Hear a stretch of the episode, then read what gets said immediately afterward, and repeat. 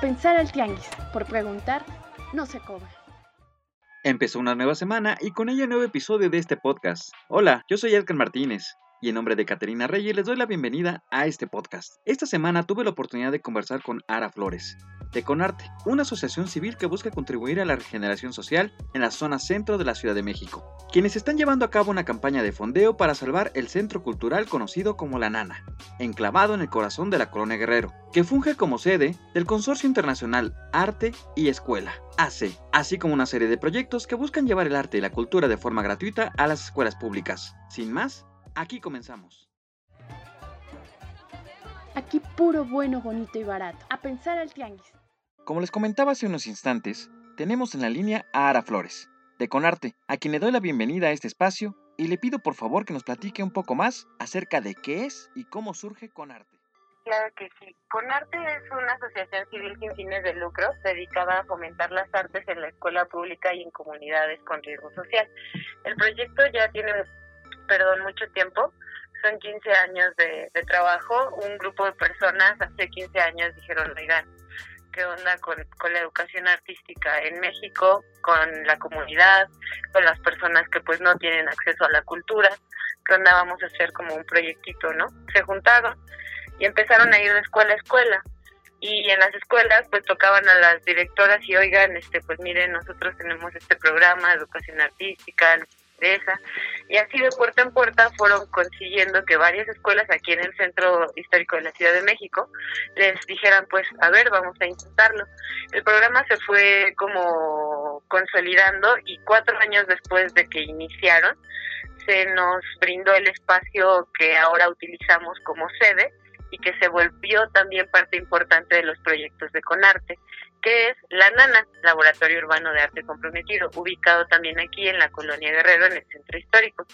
Desde hace 11 años, en La Nana se implementó también todo otro proyecto que ha beneficiado a más de 17 mil personas a lo largo de estos 11 años, entre talleres, cursos pedagógicos, encuentros comunitarios, eh, proyectos interescolares, o sea, hubo hace como tres o cuatro años eh, 200 niños del coro de la Ciudad de México cantando aquí en La Nana. Entonces el espacio pues nos ha dado como mucha energía creativa. Tenemos un problema porque a veces nos confunden las personas si con arte es la nana o la nana es con arte, pero es básicamente lo mismo, es otro proyecto.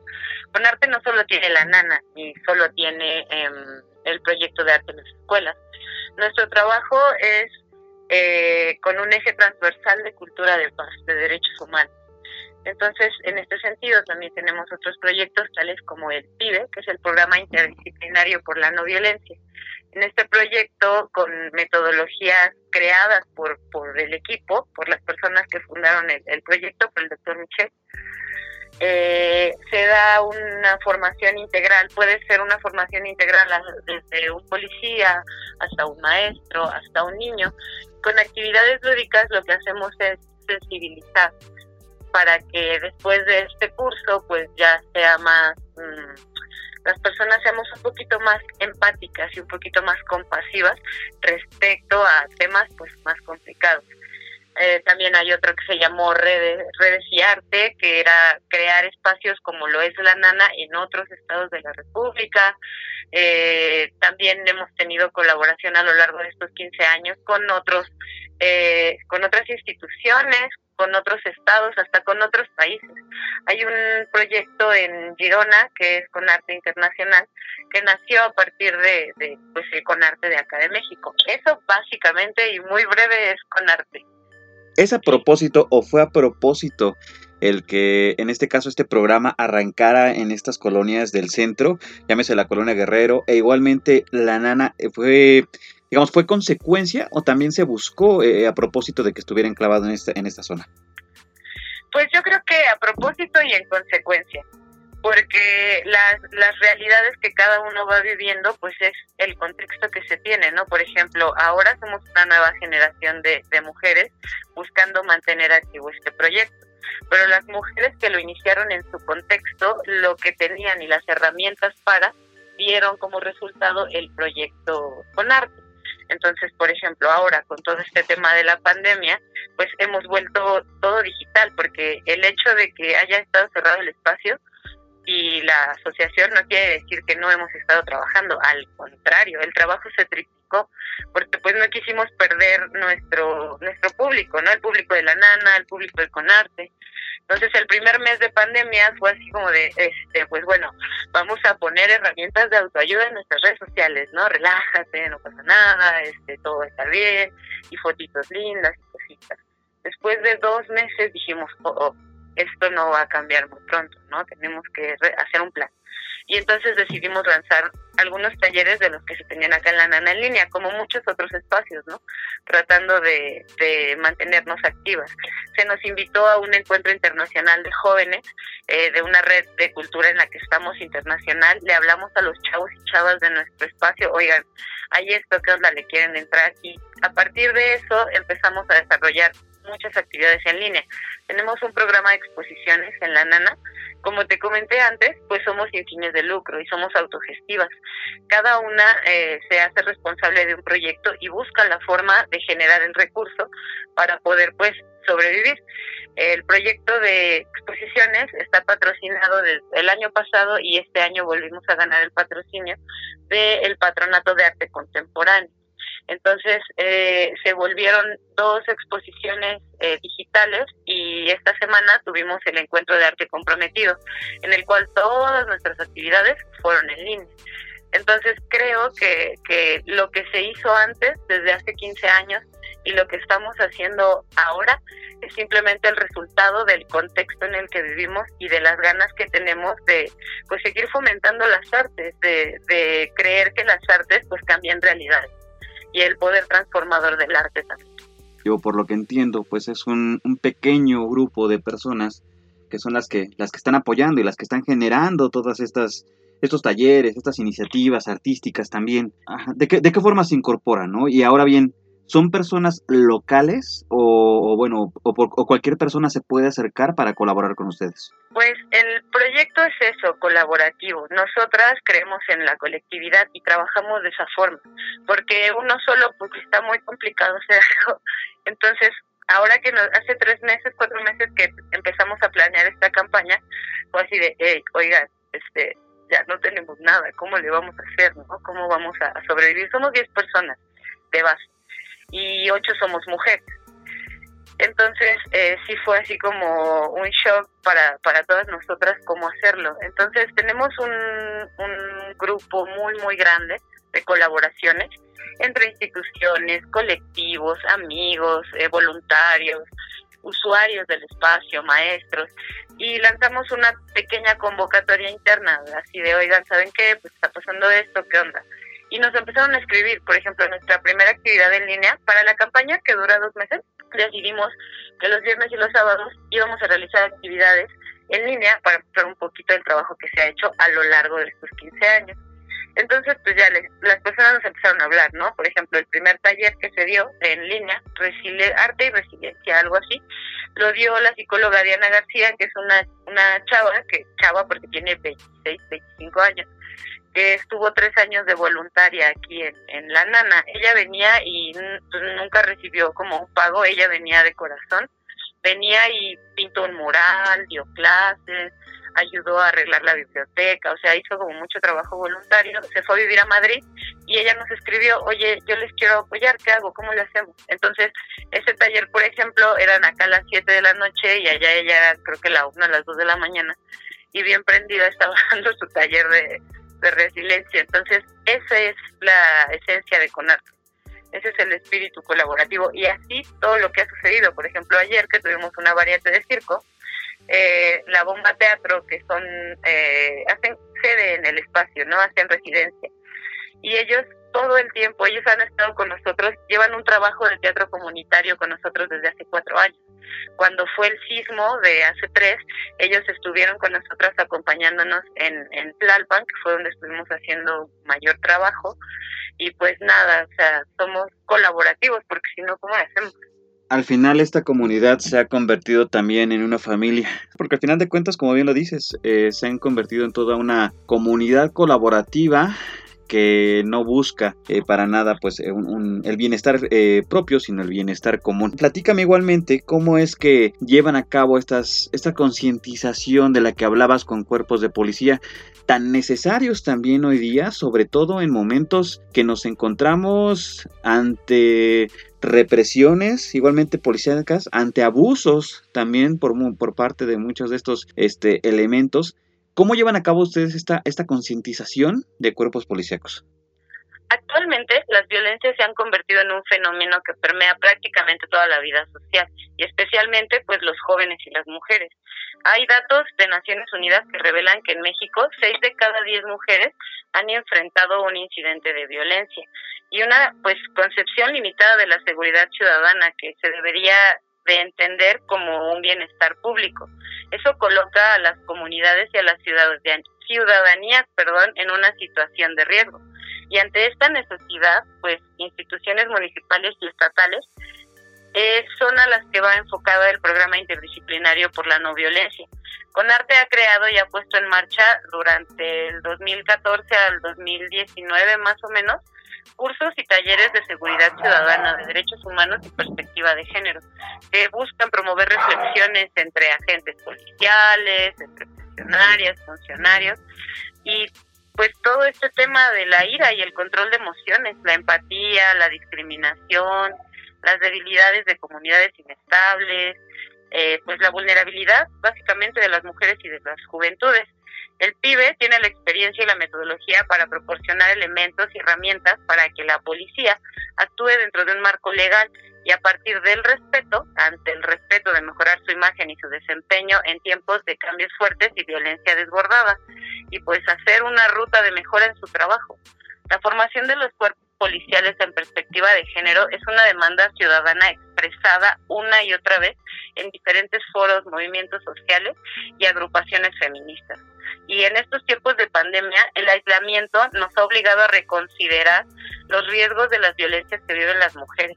Mientras aumentan medidas de seguridad individuales y colectivas, extrañamos la cercanía y queremos volver a confiar en el vecino, en la familia extendida, en las autoridades. Las policías actúan como pueden, de represión o de protección de la convivencia con igualdad, y pues nosotras creemos que el pibe puede ser lo que se necesita justo en este momento. Tenemos una metodología, bueno, no una, tenemos varias, porque como te comento, con arte y los las y los fundadores en sus inicios, todo todos estos procesos los bajaron y existen estas metodologías escritas. O sea, con eso, yo, yo lo que te estoy contando es lo que yo he leído y lo que yo he visto, porque digo, yo llevo cuatro años, cinco años trabajando en la asociación, realmente llevo poco tiempo. Estas metodologías están desde hace 15 años. Entonces, ahora para la campaña justo estábamos pues, revisando toda esta información, ¿no? De los de los cuerpos policiales, de, de, cómo podemos, pues sí, no solo fomentar el, el arte en los niños, que es nuestro pues nuestro fuerte, ¿no? Nuestro proyecto principal, arte en las escuelas, sino justo con todo lo que está sucediendo, con, con la realidad, con con, bueno, esta toma del CNDH, o sea, todas estas cosas fue así de, oye, es que no podemos tampoco dejar morir este superproyecto, ¿no? Porque si lo dejamos morir, pues ya no, no, no, ¿cómo decirlo? Nuestro problema creo que a lo largo de 15 años ha sido ese, que no, no se ha visibilizado este trabajo de una manera en la cual se vuelva parte de la, pues sí, el, el contexto, porque tampoco es tan sencillo buscar espacios para el pibe, porque se tocan puertas, se manda el proyecto, y pues no todas y todos los funcionarios quieren sensibilizar a sus otros funcionarios, ¿sabes? Es, es una búsqueda también ahí de, de oye, este, aquí estamos, podemos hacer que todos nos lo pasemos chido, pero pues también dependemos mucho de los de otros funcionarios, de otras instituciones, y pues solo vamos ahí fluyendo. ¿Qué tipo de programas son los que están eh, en este momento implementando, además de los digitales? Primero, ¿cuáles eran estos, estos talleres, estas actividades presenciales que llevan a cabo ustedes antes de esta pandemia y hoy día cómo se han transformado también a, manera digital? Bueno, pues mira, la asociación en sí ha venido superando adversidad tras adversidad. O sea, los últimos tres años para Conarte han sido pesados también, entre inundación, entre el sismo, entre la falta de dinero y entre los cambios también de gobierno, porque hay que mencionarlo, pues la asociación ha estado como muy temblorosa. Desde hace dos años para acá que hubo un cambio generacional un poquito más fuerte, cambiamos nuestro esquema de trabajo a, un colectivo para que todas y todos tuviéramos la, pues sí, la opción de decir, oye, vamos a hacerlo de esta forma, ¿sabes? Eh, se han estado trabajando lo que se venía trabajando antes, talleres de dibujo, talleres de coro, talleres de danza. Eh, los viernes, desde hace nueve años, eh, con arte siempre ha apoyado a la comunidad de Breaking en la Ciudad de México. Y todos los viernes desde hace nueve años, antes de la pandemia, de 3 a 6 de la tarde, se abre el espacio para que los chavos y las chavas que practican breaking pues vayan, les dejamos ahí una bocina, les dejamos el cablecito y el primero que llega pone música y van llegando y están practicando y bailan, bla, bla, bla.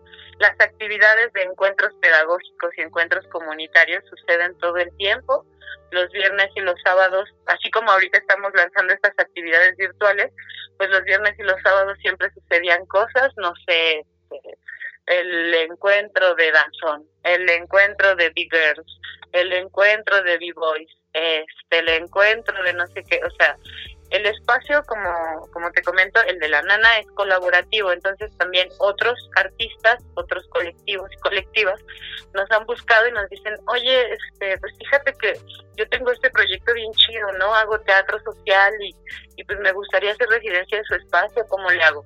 Ah, pues mira, nosotros tenemos un proyecto de vinculación comunitaria, entonces, ¿qué te parece si tú haces esto, hacemos un convenio y también nos das un espectáculo, ¿no? Para nuestra comunidad o damos un espectáculo y la ganancia la dividimos o es 60-40, 70-30 para que con arte, perdón, la nana pueda tener recurso para estas cositas, papel de baño, jabón, todas esas cosas que, que a veces en la autogestión no se ven. Y en las escuelas estábamos retomando el proyecto de, de arte en escuela pública, se estaba también reajustando porque esta esta nueva generación de, de mujeres que estamos ahorita responsables o trabajando en el proyecto, pues también vimos esa parte, ¿no? Que sí necesitábamos ajustar algunas cosas en, este proyecto de arte en las escuelas. Y justo antes de que, de que empezara la pandemia, estábamos planeando nuestro encuentro en el Teatro de la Ciudad de Esperanza Iris, porque este proyecto de arte en las escuelas, todos los años, desde hace 10 años, o sea, los chavitos, nosotras nos basamos en la hoja de ruta de la UNESCO, en los objetivos 2030, en la cultura de paz, o sea, diseñamos todo el proyecto de cada año para que al finalizar el ciclo, las y los niños y las y las personas que están acá en La Nana puedan ir al teatro de la ciudad y presentar lo que montaron. Entonces, imagínate así los, los niños y las niñas en el teatro, entrando así al escenario es una experiencia ya como adulto ver ver eso en los niños que wow yo de chiquita hubiera querido mil veces tener algo así. Y ahora que soy adulto pienso bueno tengo que ser el adulto que necesitaba cuando yo era niña no y ver las caras de estos niños y de estas niñas ahí la verdad es que no tiene precio. Entonces antes de que empezara la pandemia yo creo que dos tres días antes habíamos tenido la reunión para ver qué íbamos a hacer en el encuentro y pues ya cayó la pandemia y pues ya no lo pudimos hacer. Una palabra clave en toda esta charla eh, ha sido la autogestión. Y, y, hace un momento también comentabas, pues, pues sí, también siendo, siendo claros y siendo realistas, ¿no? También los problemas de cambios de gobierno, pues los han afectado. ¿De qué forma claro. es que también han llevado, eh, se, han, se han visto afectados por estos cambios de gobierno? Y al mismo tiempo, ¿cuál ha sido también el, el apoyo que han recibido por parte de, de autoridades, ya sea de las, ya sean locales o federales? Pues mira, es mantenerse. La idea de este proyecto es mantenerse como sociedad civil sin fines de lucro. Siempre lo ha sido. Y desde siempre también se ha colaborado en otros momentos y en otros tiempos con el gobierno. Ha habido proyectos atrás, en los años atrás, que pues, o sea, sí o sí se aplicaba la beca, se aplicaba al no sé qué, o sea, al FONCA, bla, bla, bla porque se aplica. Eso también es algo que, que nos dimos cuenta ahorita en la pandemia, por ejemplo en la pandemia salió este apoyo de espacios escénicos en resiliencia y con arte y la bomba teatro aplicaron, porque la bomba teatro hace residencia de teatro comunitario en nuestro espacio desde hace cuatro años. Y hubo ahí una polémica en Twitter que por qué no, que por qué se los dieron a ellos y que ellos no sé qué, ellos ni teatro son y, y bueno, o sea, no no por porque sean mis amigos, porque son mis amigos, pero wow, el trabajo que ellos hacen con los niños de esta comunidad también es igual que el teatro de la ciudad. O sea, yo he visto a mis colegas en el mercado, porque hemos dado clases en el mercado, dan ahí con sus, se llevan, andan jalando todo su kit, sus colchonetas, sus pelotas, sus todos, todo lo que ellos ocupan se lo llevan al mercado, porque en el mercado que tenemos aquí cerca, es el mercado 2 de abril, el mercado tiene dos salones y somos espacios que nos llevamos muy bien. La gente nos conoce mucho y nos reciben con mucho amor y mucho afecto. Entonces ahí van los niños con la bomba cargando sus colchonetas y ahí en el mercado dando maromas, haciendo cosas. Entonces, esa es la parte que, que vuelvo a lo que te comentaba hace rato, ¿no? A veces no se ve por completo el trabajo que se está haciendo, solo se escuchan algunas cosas. Y algo chido en esa polémica de Twitter fue que, que alguien, que la verdad nosotras no conocemos, no sabemos ni quién era, dijo justo esto que te estoy diciendo, oye, o sea, la convocatoria sale a nivel nacional, que, que la apliquen 30 del DF y 10 del, del resto del país, no es culpa de los que viven en el DF. Entonces, esa fue, no sé, te pongo un ejemplo de, este tipo de apoyos, ¿no? Y pues cómo nos afectó en el, así, en el cambio de, el cambio de gobierno, pues nos afectó porque la estructura de trabajo de antes era más, uh, más operativa, era dirección, subdirección, este, subdirección, subdirección, subdirección, subdirección de varias subdirecciones. Entonces, ese esquema está bien, porque gracias a ese esquema se creó, se fundó, se trabajó y se hicieron mil proyectos. Pero ahora, con todo lo que estamos viviendo, con lo que está pasando y también con estas nuevas formas, ¿no? De, de ser más, más coherentes y trabajar desde la igualdad. Entonces, cuando se dio este cambio de gobierno eh, y se, se, hizo como un reajuste también en la plantilla de Conarte, salieron algunas compañeras que habían estado trabajando como ya mucho tiempo, porque pues sí fue un cambio, un cambio un poco drástico, y quedamos otras y se incluyeron otras eh, un poquito más como diciendo pues yo no sé muy bien qué está pasando pero yo voy no entonces ahorita nuestro equipo está dividido somos eh, un equipo de personas un poquito más jóvenes. Bueno yo ya estoy ya no soy joven porque así me dijeron en el encuentro de jóvenes ya 33 años ya no entro en el crew pero tengo otras tres compañeras que, que están en, en edad de 25 26 y tengo otras compañeras y compañeros que son los que nos fundaron, que pues sin ellos no, o sea, yo me fascino cada que platico con alguno de mis compañeros o mis compañeras grandes de cualquier proyecto de los que hemos o los que ellos crearon, porque siempre me quedo con la boca abierta y todo ese aprendizaje pues lo compartimos con las más jóvenes para que estas nuevas generaciones pues sepan eh, la importancia que tiene el arte en la vida y en la educación. ¿Cómo están llevando a cabo esta campaña en este momento de crowdfunding?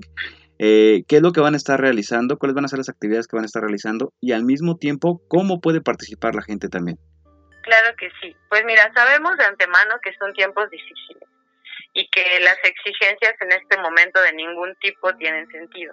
Entonces, creemos como otra palabra clave también es la colectividad. Entonces, el financiamiento colectivo es eso, es una forma en la que todas y todos podemos aportar desde un peso, dos pesos, tres pesos, cinco pesos o lo que esté en ti, pues donar. Lo que nos gustó de Donadora, porque sí nos pusimos a, a buscar como qué onda, necesitábamos alguna plataforma que nos diera la garantía de tener una transparencia y que las personas que estuviesen donando vieran en qué se va a ocupar su dinero, cuánto dinero llevamos, cómo está funcionando la campaña y donadora da eso. Entonces, por eso elegimos la plataforma. La página para donar es www.donadora.org diagonal nueva normalidad con arte. En esta plataforma, pues ya tú ingresas, te o sea, eh, tenemos ahí en la plataforma un videíto muy breve, de dos minutos, que dice que es con arte, o sea, como un poquito de la experiencia. Y tenemos como varios regalos, dibujitos que han hecho los niños, reconocimientos en nuestros eventos que pensamos tener más adelante.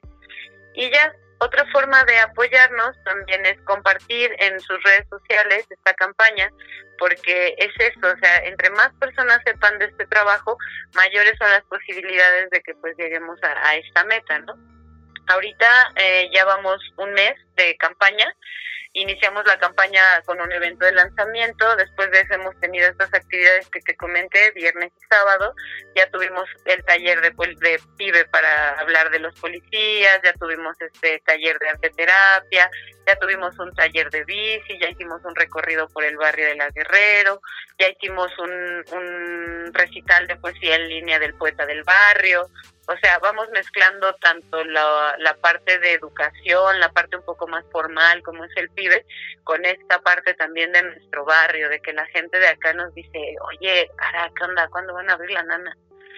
Entonces, estas actividades, esas ya sucedieron, las que van a suceder a partir de ahora, igual son conversatorios, tenemos preparada una clase de, música para maestros de la SEP, este, tenemos también todavía un conversatorio de arte en las escuelas, el conversatorio con nuestros amigos del teatro para hablar de su trabajo comunitario, todo lo que han hecho acá, las personas. También eh, hemos estado subiendo a las redes sociales en esta campaña una serie de videos testimoniales porque creemos que es muy importante que esta experiencia se cuente no solo desde las personas que pues laboramos en el espacio, ¿no? Y somos parte de Conarte, sino también de todas, todos aquellos que han pasado por el proyecto y que han tenido frutos del mismo. Por ejemplo, tenemos una chica que llegó este año a hacer sus prácticas profesionales y le hicimos el pibe, estuvimos ahí platicando y todo, y al final cuando ella nos cuenta su experiencia nos dice, es que pues yo soy parte de la primera generación de, de arte en la escuela pública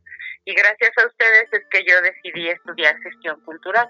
Entonces, ella eh, es estudiante de, gestión cultural, está en sus últimos semestres y estuvo tomando un diplomado conmigo en el, en el Centro Cultural España, igual digital, de cultura de paz. Entonces ella ya se está formando como tal para seguir con estos procesos. Y es, es como ese te puedo contar, uf, varios, ¿no? O sea, niños, jóvenes, adultos que tienen esta experiencia. Entonces, eso es lo que estamos haciendo, como visibilizar esta parte. La campaña acaba el 27 de octubre, pero vamos a tener un evento final de cierre de campaña el 23 de octubre, que es así como les tenemos muchas sorpresas. También cabe mencionar que nosotras, eh, las personas que estamos haciendo esta campaña y llevando este proyecto, pues nunca habíamos hecho algo parecido. También estamos como todas y como todos improvisando muchas cosas, haciéndolo con el corazón, con muchas ganas, porque pues no nos imaginamos de verdad estar ¿no? en, en otro espacio, en otro lugar y que este proyecto tan bonito y que ha dado tantos frutos, pues se muera.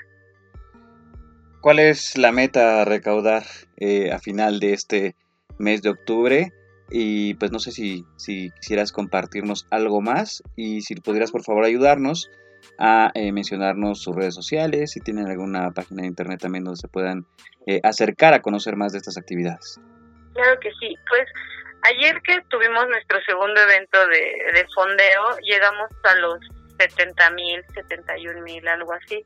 La meta para el proyecto de arte en las escuelas es para beneficiar a 12 escuelas primarias. El proyecto tiene que empezar a la paz, o sea, no puede empezar como una escuela y luego otra y luego otra. Para reactivar ese proyecto, o sea, porque también estamos viendo esa opción, ¿no? De que pues muy probablemente este proyecto también se tenga que trasladar a lo digital. Todo eso pues tú sabes que cuesta. Y el proyecto está enfocado a dos escuelas y la nana el espacio también está abierto como o sea ver los maestros los materiales. El espacio ha estado cerrado. O sea ayer yo entré al salón donde están los instrumentos y casi le di una tecla al piano y ¡oh! se escuchó horrible porque pues el polvo todas esas cosas no la meta es de un millón de pesos. Pero ayer que estábamos también en, en como ya en el evento y todo hablándolo seriamente dijimos mm, es muy probable que no lleguemos a la meta. Pero eso no nos va a desanimar, porque si no llegamos a la meta no importa. con, o sea, aunque la campaña de, de, de, la plataforma de donadora sea hasta el 23 de octubre, eso no quiere decir que nosotras nos vamos a detener y que, bueno, ya como no juntamos lo que decíamos, pues ya, ¿no? Vamos a cerrar. Al contrario, o sea, ya más bien ya arrancadas, ya con todas las ganas, ya como hemos visto que está funcionando esto, pues queremos seguir dándole y dándole y dándole y dándole. En la cuarentena, también en este tiempo, vimos la necesidad de, de, que nuestra página de internet estuviera sí o sí ya activa. Entonces hicimos un resumen, así nos superclavamos cada uno de nuestros respectivos equipos de cómputo y sacamos la mayor información y se realizó esta página de internet que ahorita es www.conartemx.net. En esta página está un poquito del trabajo que, que te estoy contando, vienen nuestros contactos, vienen las metodologías, vienen los reconocimientos, las colaboraciones, todo este trabajo que te comento que se ha hecho a lo largo de estos 15 años. Y nuestras redes sociales eh, son las de Conarte, es Facebook, arroba ConarteAC, y en Instagram y en Twitter estamos como Conarte México. Y las redes de la nana, que también es eh, redes sociales que mantenemos muy activas por, por el tema comunitario, es Twitter, Facebook e Instagram, arroba la nana con arte. Y pues nada, solo agradecer por el espacio y también decirles esto, ¿no? Que pues no hay un nativo pequeño, no estamos um, buscando como que ah, denos dinero, por favor. En verdad queremos mantener vivo este proyecto, vale mucho la pena. Um, yo vivo acá, tengo cuatro años igual viviendo en la colonia y las niñas y los niños de, de por acá, de verdad que no hay un día que no me pregunten, oye, ¿cuándo van a abrir la nana? Oye, Ara, ¿y si hacemos esto? Oye, Ara, ¿y si hacemos lo otro?